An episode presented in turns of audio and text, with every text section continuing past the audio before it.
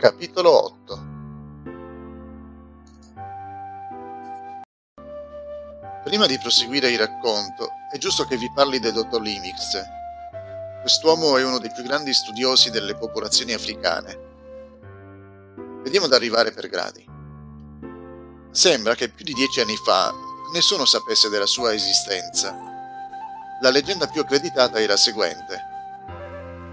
Circa dieci anni fa, il governo italiano affidò a un gruppo di investigatori veneziani l'incarico di scoprire che cosa stava accadendo in un parco giochi. Dovevano basarsi su un rapporto che diceva semplicemente la giostra africana in costruzione sta producendo molti morti. Il safari africano rischia di chiudere. I problemi si sono riscontrati nel parco dei divertimenti più importante del continente, situato vicino il lago. Usando un po' di logica, ipotizzarono che il problema fosse sito a Gardaland, il più amato parco dei divertimenti da parte degli italiani. D'altronde, loro, veneziani, erano a due passi dal parco e dal lago di Garda. All'interno del parco, in effetti, c'era un'attrazione chiamata per l'appunto Safari Africano. C'era però un problema. Questa attrazione esisteva già da più di dieci anni e non sembra che avesse mai cagionato morti. Chiesero spiegazioni al governo italiano. La giostra in costruzione era in Africa, più precisamente in Tanzania.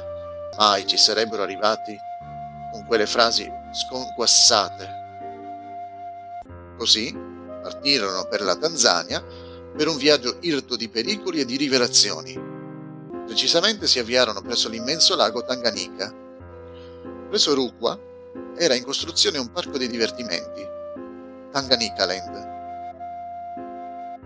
Purtroppo dall'inizio dei lavori erano avvenute molte morti accidentali, forse troppe per essere considerate tali.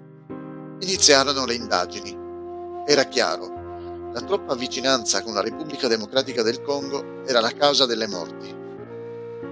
Suggerirono di bloccare i lavori e di trasferire il parco più a nord, magari a Kigoma, che sta proprio sul lago. La proposta non fu accettata, perché il progetto prevedeva una riappacificazione delle popolazioni. Inoltre da mesi andavano avanti le trattative per la liberazione di un uomo, mulatto. I tre investigatori pertanto decisero di far la loro parte intrapresero le trattative per il rilascio. Questo poteva avvenire solo a patto che il parco fosse gestito per il 50% dal governo congolese. Secondo loro la cosa era accettabile, se questo avrebbe eliminato le dispute sanguinarie. La cosa fu accettata. L'uomo fu liberato. Il suo nome? Il dottor David Livingstone. No, eh, non si tratta dello stesso David Livingstone vissuto nel XIX secolo. Si tratta però di un discendente. Si narra una leggenda a riguardo. Il primo dottor Livingstone avrebbe lasciato un figlio in Africa, presso il lago Tanganyika, perché formasse una discendenza di scozzesi. Da questa discendenza sarebbe arrivato David Livingstone II.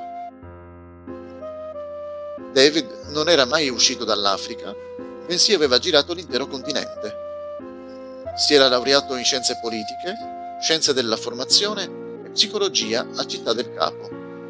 Dopo la laurea, presentò un progetto per portare pace e unità in Africa, la costruzione di parchi per le famiglie. Il primo di questi doveva essere Tanganyika Land.